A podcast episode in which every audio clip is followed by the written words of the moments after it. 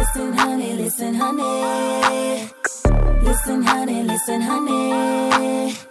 Christine Hassler, I am so excited to have you on because I have heard so much about your work and so much about the changes that you've made in people's lives. Mm. And what I love most, as I've gone through this new awakening in my life of understanding how important mental awareness is, self-awareness is, mental health, mental therapy, all of these exercises that we can do to bring ourselves to our very best.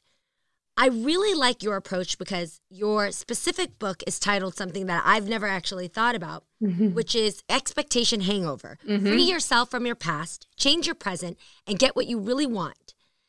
This is an eye-opening title because I always say this is my motto to life, right? In business, in relationships, I always say you can manage your expectations, but you can't manage the person.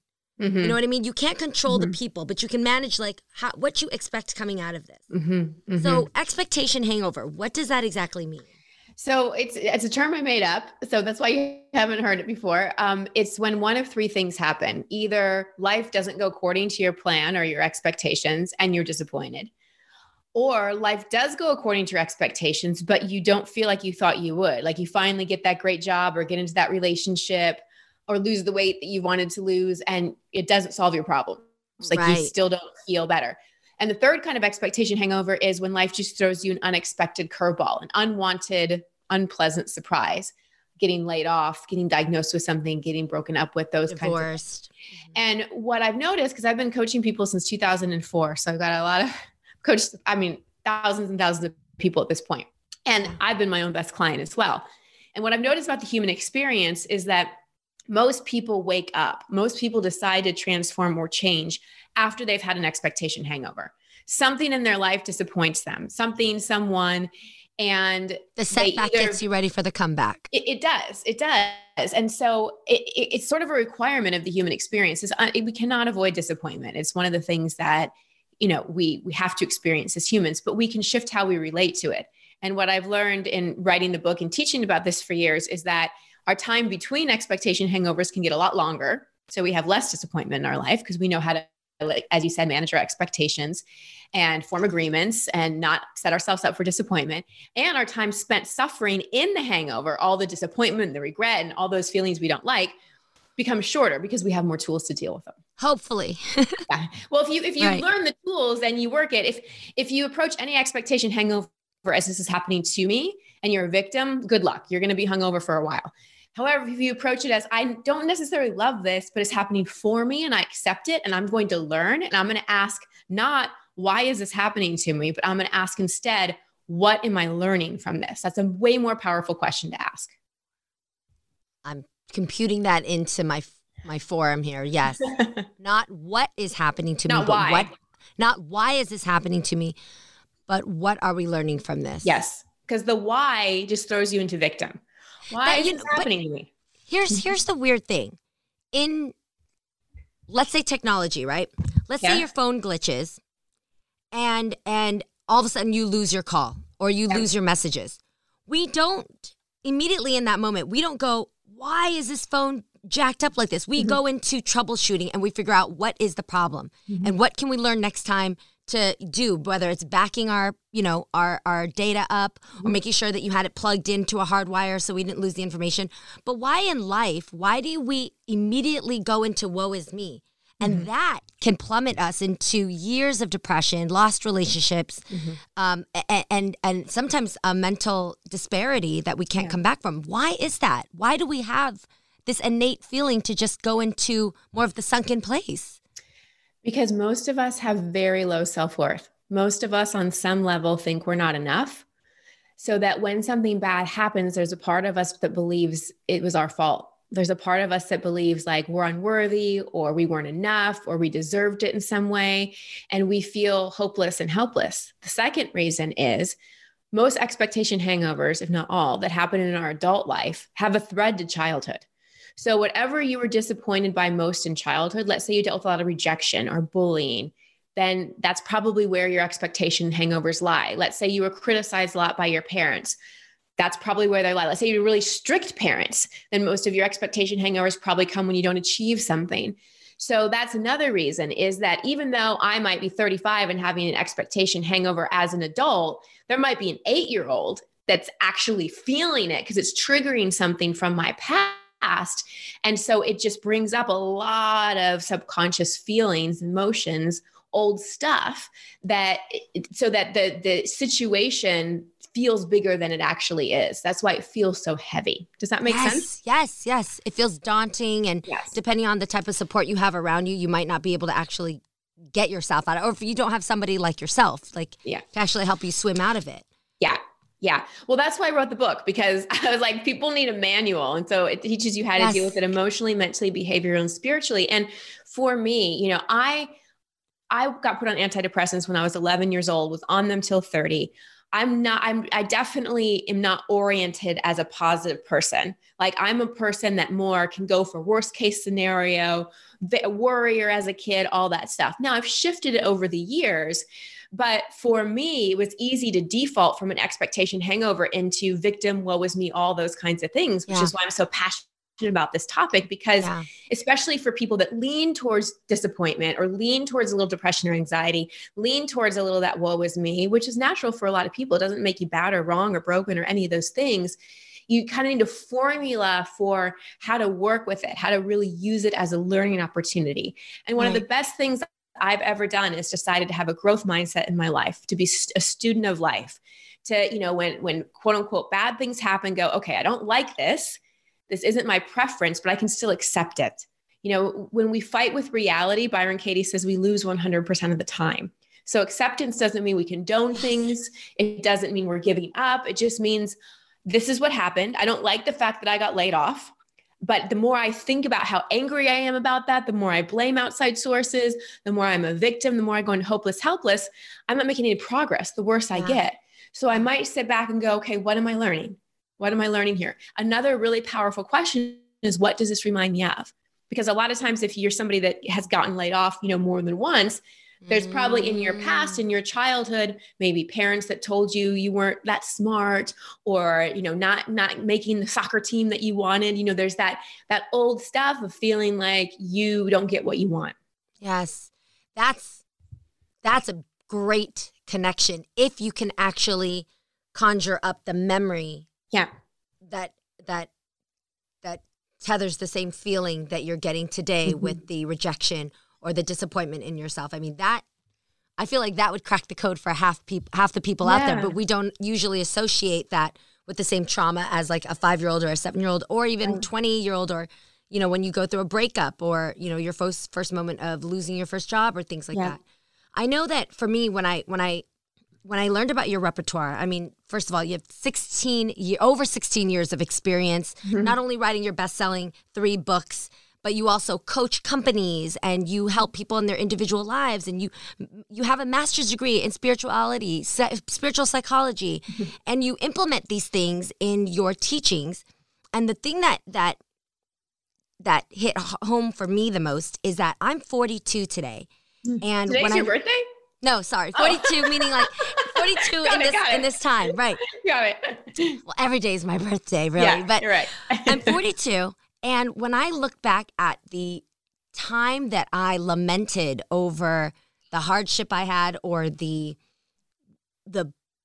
anger at myself as to why I got myself into some certain situations, like, for example, I was married for 10 years, more than half of them unsteady and unhappy, and I was still broken over it after I got out of divorce, wondering why I wasted all that time. Yeah. And what you just said earlier is, you said that it's not until some type of hardship, sometime when your expectations aren't met, when we really do make that change. So let's talk about some of the tools that you explain in this book. What is the basic fundamental tool that we all already have that maybe we're not tapping into to make that immediate change, to not waste any more time? Yeah. Well, it's funny. My book was written after my divorce in my early 30s. So I feel you on that one. Wow. So I just have a question on that note. Yes. From the moment of divorce, because I know there's a really long drawn out period where it's just kind of ugly, or, it's a whole period, right? Everybody who's been divorced knows this. So from the divorce to the book being like manifested, how much time did it take for you to actually have the clarity to write a book to help other people? It came out in 2014. I got divorced in 2010. So I wrote most of it in 2012, 2013. Okay. Got it. Yeah. That sounds about right. Like it takes usually at least a year or two to get over a divorce. And then I didn't meet my now husband until like 8 years later. Stefano, who we had on the show and we love. He's so awesome. He is so awesome. He is so awesome. And that's the beautiful thing that can come out of expectation hangovers. When you really trust the universe, source, God, whatever word you want to use, when you really trust that there's something greater, some unconditional loving force that has your best interests at heart and your highest good at heart, even though you don't know it now. I mean, when I was going through my divorce, I mean, I didn't know that I'd meet the love of my life 8 years later and that it would be everything that I wanted. Mm-hmm. But I knew that I couldn't stay where I was. And so sometimes we have to take those risks and those leaps and go through the disappointment to really learn. So but back to your question about the tool, we kind of talked about it earlier. The very, very first thing we have to do is we have to accept it. We have to accept it and become students, become curious, ask, what am I learning? And then the next step after that is to feel the feelings around it. So most of us really don't know how to deal with feelings. We have really no tools for how to deal with emotions. We know how to distract and numb. We know how to drink, eat, shop, work a lot, become a people pleaser, a caretaker, but we really don't know how to feel with compassion. Oftentimes when we feel our emotions, we're doing it with such judgment and analysis that the emotions just get stuck. So I talk about the difference between recycling feelings and releasing feelings. Recycling feelings is, let's say you're going through a breakup and at night you cry yourself to sleep and you're thinking about your ex and maybe you're looking at pictures and you're feeling regret or maybe you're feeling anger and you're wondering how long it's going to last and you're judging yourself for being weak and crying. You're just recycling. Because you're having emotion, but you're having all this judgment and all this thought. When we give ourselves permission to have a feeling like a good cry or hitting a pillow or screaming into a pillow, or if you live alone, just screaming and don't even muffle yourself, just with compassion, with an inner voice that says, it's okay, let it out. Allow yourself to feel. It's okay. Let all this go. No judgment, no analysis, none of that. Then we start to release feeling. And then we start to get more clarity and we can start approaching things on the mental level. We can start asking those questions like, what does this remind me of? What am I learning? It's usually all the feeling, the anger, the shame, the guilt, the sadness, the grief, the regret that's in the way of being able to learn from it. So we've got to accept and we've got to feel. That's where we would begin. This podcast is geared towards my fan base who really, what I love, and this is addressing every single person who's listening right now, I love how introspective my fans yearn to be. Mm. All of us have the same issues. I get my DMs flooded with questions about insecurities, self-confidence, self-worth, finding that right relationship. And I notice that everything I go through in my life, this is the beautiful thing about humanity. Yeah. When you go through certain things and you actually express them or you are open about them, it relates to other people and they then can exchange their own woes and their own hurts and setbacks that they're going through at the same time. But the one thing that I find unifying all of us is that constant internalization of what am I doing wrong to have caused this? Mm-hmm. And again, it's that back to what you just said about that guilt. How much, Christine, are we to own? Because I'm from the philosophy of you can't blame other people for your issues. Even though I got divorced and I chose the divorce, right? I also said yes. Yeah. I also chose to look past maybe some of the red flags that I saw. And this person wasn't a bad person. It just turned out that we weren't right for each other as we grew into the people we are now. So I have to own those things. And for me, owning that helps me heal. Right. It helps me feel like, okay, so this is the bed that I made, and these are the things that I'm not going to do moving forward. These are the things I'm going to change about myself. So I try to teach my audience that, and I find that that's a really hard thing to do because some of, there's women who've been cheated on, women who've been lied to, women who got fired for no reason, right? And so I'm asking you to tell me, how healthy is it to at least own some of the things that we've gone through, and how healthy is it to just blame, you know, the source of what it was, so that we know what not to get into anymore? Never healthy to blame, always healthy to learn. So there's a big difference between self-responsibility and self-blame. Self-responsibility is, again, asking that question, what am I learning? So even let's use the cheating example, because that's a great example. That's a hard one for people to take ownership of, because you really do feel like the victim in that situation. But you can be asking, what am I learning? Did I have trust issues with men before I got in this relationship? Was my dad emotionally unavailable, or did he cheat on my mom? Like, why did I draw this into my life? What am I seeking to learn here? That's different than I'm blaming myself. I should have seen all the red flags. I'm an idiot. I'm going to I'm going to shut down my heart even more and trust less men. That's not the answer. I see so many people who get cheated on then just trust less. And that's not what you want. You actually want to learn how to trust more. But usually when anyone is in that particular situation, there's something to learn. It was a lack of trust in the opposite sex or whoever they're with, old stuff from a parent. There's usually something there that is seeking to be revealed, right? And so that's, again, back to what am I learning from this? How do I become curious? So how we take self-responsibility is we look at, what is this teaching me? Like, what am I working to clear? What am I seeking to learn? Or back to the cheating example again, maybe you're someone that doesn't speak your truth. You know, you don't speak up for yourself. That's you don't stand in your truth. Yes. And you constantly feel like a doormat. And it's like the universe is like, okay, how bad does it need to get before you start standing up for yourself? So sometimes we'll draw experiences in like that get us so angry that maybe finally we're like, enough is enough. And it's time to stand up for myself. So I think that responsibility is important. And I love that you coach your audience to do that. But blaming someone else or blaming ourselves is just going to keep us angry. Yes. And I also want to mention regret, which is, regret is taking information you have now and going back in the past and beating yourself up when you didn't have that information. It's like being in 6th grade and going back to your 3rd grade self and being like, why couldn't you add and subtract very well back then?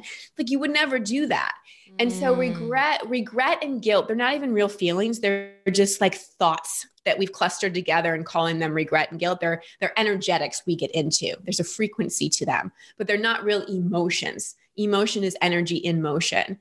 Sadness, shame, anger, grief, those are emotions. Guilt and regret, it's just an energetic cluster of thoughts, and neither are useful. Regret is just a form of self-beat, and guilt is just something we feel when we feel like we've done something wrong that we haven't forgiven ourselves for, but we still want to be a good person. So we're like, well, I'll feel guilty, so at least I'm still good. Yes. So we want to avoid those. That is such a reverse learning right now. That's crazy what you just said. I'm picking up on some of the things that you just said, and I'm trying to really unpack them. One being, if you get out of a broken relationship where your trust was violated, it's actually important for you to learn how to trust more, not trust less. That's crazy, Christine. Yeah. That almost sounds like it's not English. And then when you say that we are actually blaming other people, is something that is actually going to plunge us deeper into that, whoa, it's not the right thing to do. Right. And that if we're owning our truths of our faults, that's actually going to help in the healing process. But that's really hard when somebody wronged you, when you gave them your full trust and you gave them the very best of you. And you got to get the anger out. You got to hit some pillows. You got to scream. You got to write a bunch of FU letters that you rip up and never mail. Like, you've got to get the anger out. But eventually, like, really, you know, I think it's a quote from Buddha that says anger is like holding on to a hot stone, waiting to throw it at somebody, all the while you're the one getting burned. Yeah. And it's so true, because when we hold on to anger, it's not hurting the other person. It's not moving us forward. It's just hurting us. You know, anger is repressed anger, especially in women, I see connected to more disease and more autoimmune stuff than anything else. Women especially aren't really great with getting our anger out. That's why at my women's retreat that hopefully I can teach again soon when we can all get together, there's a massive 3-hour anger burn that people go through, because I want to teach women how to step into their anger and their rage and actually feel the power and the passion underneath that. And I know for me, doing anger work got me off antidepressants. It shifted all my autoimmune stuff, like finding that those emotions that I suppressed. And for most women, we're good with sadness. We can kind of get there, but really getting into our anger, like our rage that everyone has pieces of, for the purpose of releasing it and then feeling the power underneath that is something that really liberates us. Oh, your words are so freeing. Just being able to learn that through your guidance, through your book, that we can actually tap into this and help ourselves. Yes. What would you say? Okay. Just a couple takeaways here for people listening. If they do feel like life hasn't been fair to them, they do feel that they're getting the shortest end of the stick in life. Yeah. They do feel like things continuously don't work out for them. What would be a good place to start when it comes to kind of taking a break, taking a breath, looking at your life? Where do you go from there? How do you begin to just kind of take a fresh step in a different direction? Mm-hmm. Well, first, for people that are feeling that way, I just have so much compassion, because I know that just feels so hopeless, helpless. It feels like a dead end. It feels like no matter what you do, you can't seem to get above water. Yes. And that's a very real feeling. So just a practical thing for anyone that feels that way, get it checked out on a chemical level. Sometimes it can be hormones, thyroid, something in your gut, mold exposure. Like, I know so many people that feel like they're going crazy and feel like they can't get out of something and feel like life is not working, and they try to do everything. And it's a physical tweak that needs to happen. Wow. You have a gluten intolerance. That was the reason for so much of my depression. I was totally allergic to gluten. It messes with my brain. And you turned out celiac or something? Not celiac. It actually messes with my brain. So I get depressed if I have it. I get really heavy and depressed, like functional, but just ugh. Yeah. So first, just check that root out. That's a good one. Okay. I never even thought about that. Rule physical things out. Just rule it out. Yeah. And the second thing I'll say is, when you're feeling like that, the best thing I know how to do is you've got to come back to that, your higher self, like deep, deep self-love, because it's hard to shift anything on the inside when we aren't anything on the outside, when we aren't connected to ourself inside. So I would start of just a simple mindful meditation or breath practice where you're spending anywhere from 5 to 20 minutes a day, one hand on your heart, one hand on your belly, just breathing and starting to connect back to your heart, connect back to yourself, to try to start to feel love inside. And if you can feel love and you can feel just a teeny bit of gratitude, maybe it's just you have 5 fingers and you can be grateful for that, shifting into that a little bit every day. Because looking for anything on the outside, there's no magic pill, there's no one book, there's not anything outside. When we're in that place where we're feeling like nothing works, the only thing that shifts it is an internal shift of perspective. A miracle is a change in perception. And if we constantly see ourselves as a victim, we're constantly creating that in our life. So we got to come back to that place of empowerment, start to reconnect to that self-love and that power we have within. That's the most important first step. That's beautiful. Oh my gosh, Christine, thank you for that. Yeah. So, okay, this is the question I want to ask you. And this is about you personally, okay?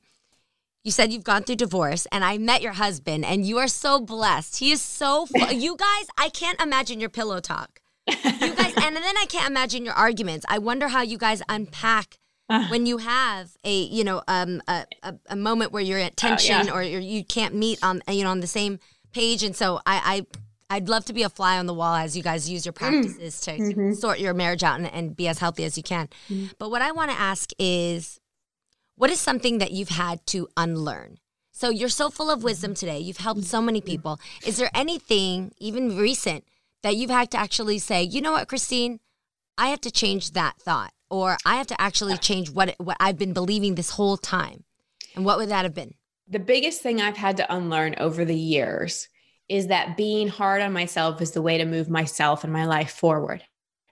So I use being hard on myself, having high expectations of myself, as a way to drive myself towards my goals. It's like, well, I've got to do a little more. I've got to work out a little harder. Yes, bad. But I've always thought that it means that we're really ambitious and we're very hardworking. We're resilient. No, sorry to burst the bubble on that one. So any self-criticism, any being hard on ourselves is the opposite of loved. So it just perpetuates a relationship with ourselves of discontent, because, and when we're hard on ourselves, it is, we can't be in self-love. So we live in a world where motivation is rewarded and drive is rewarded. And we have forgotten about the power of inspiration and the power of being compelled and pulled forward by something. So there's two ways I can go about my life. Let's talk about my business. I can build it and grow it by being hard on myself, by comparing myself to other people, by saying just one more hour, do this, you got to write another book or you'll be irrelevant. Like I can have that voice. Yes. And that works. It works. I know it. But it leads to stress, adrenal fatigue, all kinds of other things. Comparisons to other people. Yes. Yes. And enough is never enough. Right. Like it's like, where's the finish line when you're coming from that? But so that's like pushing ourselves, right? But if we're pulled by a vision, then we're inspired. What do I feel like doing? What feels really good to me today? What do I really want to create? What lights me up? What inspires me? Oh my gosh. Like that feels really good. I want to do that. Awesome. I'm going to work on that. That doesn't feel good. No, not going to do that. Mm-hmm. So taking the pushing and the motivating and the driving, and I've been doing this now for years. I don't push myself anymore. And it's amazing because more opportunities come to you that way. Because when we're pushing and driving and having such high expectations of ourselves, and we think we know what we should be doing, we're limiting the world of possibility to just what we know. But when we allow ourselves to be open and surrendered and inspired and silence that inner critic a little bit, then it makes room for more opportunities and we can be more co-creators than controllers of our life. I understand, Christine. Basically, you're saying we could actually get to the same goal of writing that other book or taking on that third job or whatever it might be that you're ambitioning to do. But you're coming from a source of inspiration and a healthy conversation with yourself rather than look at her. She's doing all this and what are you doing? Exactly. Or, oh my God, it's been this long. You haven't come out with something, which is the running dialogue in my head. Yep. That's really helpful. I've been that way for at least, I would say my entire career. I would say the reason why I'm Jeannie Mai standing here today is because I absolutely look at myself like, what else can I be doing? You're only doing these 8 things right now. Mm-hmm. And look at somebody else who's your age. They're doing this and you're only here. That is what I do. You're calling me out right here and I really, really appreciate it. And well, thank you for allowing me to. And a question that I often ask is, would you talk to any of your friends, especially your best friends, like you do to yourself? No. Exactly. No. And I would never talk to like children that way. I have a lot of children in my life from my nieces and nephews and things like that. And I always encourage and remind them to think within and on themselves and be their best competitor if they're going to look at it that way, but in a fun, encouraging way. You're absolutely right about that. That's something that I've unlearned today because of you. Oh my gosh. It's my pleasure. Very helpful. Christine, where can we find more about your practices? How can we book you? I know that you're super booked. I know that you're crazy busy as it is, but how can my fans reach out to you and get more info on you? Besides getting your book, by the way, you guys, I'm going to have it in a link below here so you guys can go straight to Expectation Hangover. Free yourself from your past, change your present, and get what you really want. And you can also, of course, listen to Christine's podcast, Over It and On With It, which is one of my favorite podcasts that I've started listening to. So tell me where else we can keep in touch with you. So if you just go to christinehassler.com, you can sign up to get my free coaching assessment. And there's always things I'm doing. I'm doing a virtual inner child workshop in March. We're going to have a relationship workshop coming up soon. I have a coaching institute where I train coaches. So there's all kinds of stuff that you can get connected with me. You've got a full university going on. Yeah, it is. It is. It's like all the things I've needed over the years. You know, we've got a program for women calling in their match, their man, their king. So we've got a little bit of everything. Oh my gosh. And that's another thing I want to say. I applaud you for turning your pain into power by turning it into a book that essentially then spawned out all these conversations and courses and ways to train other therapists out there, because when you help other people, it really does do a self-healing for you. It does. Well. No, for sure. I've been my best client. Yeah. Thank you, Christine, for your time today. You guys do follow Christine Hassler, Hassler, and do rate and review this podcast. If there are any parts of this that you have questions towards Christine, make sure that you hit me up in the DMs and I can forward those questions to you, Christine. Yes. And thank you so much for your help today. I really appreciate your words. It's my pleasure. Thank you for everything that you're doing in the world too. I love your energy. I love the conversation. Thank you. Listen, honey, listen, honey. Listen, honey, listen, honey. Listen, honey, listen, honey.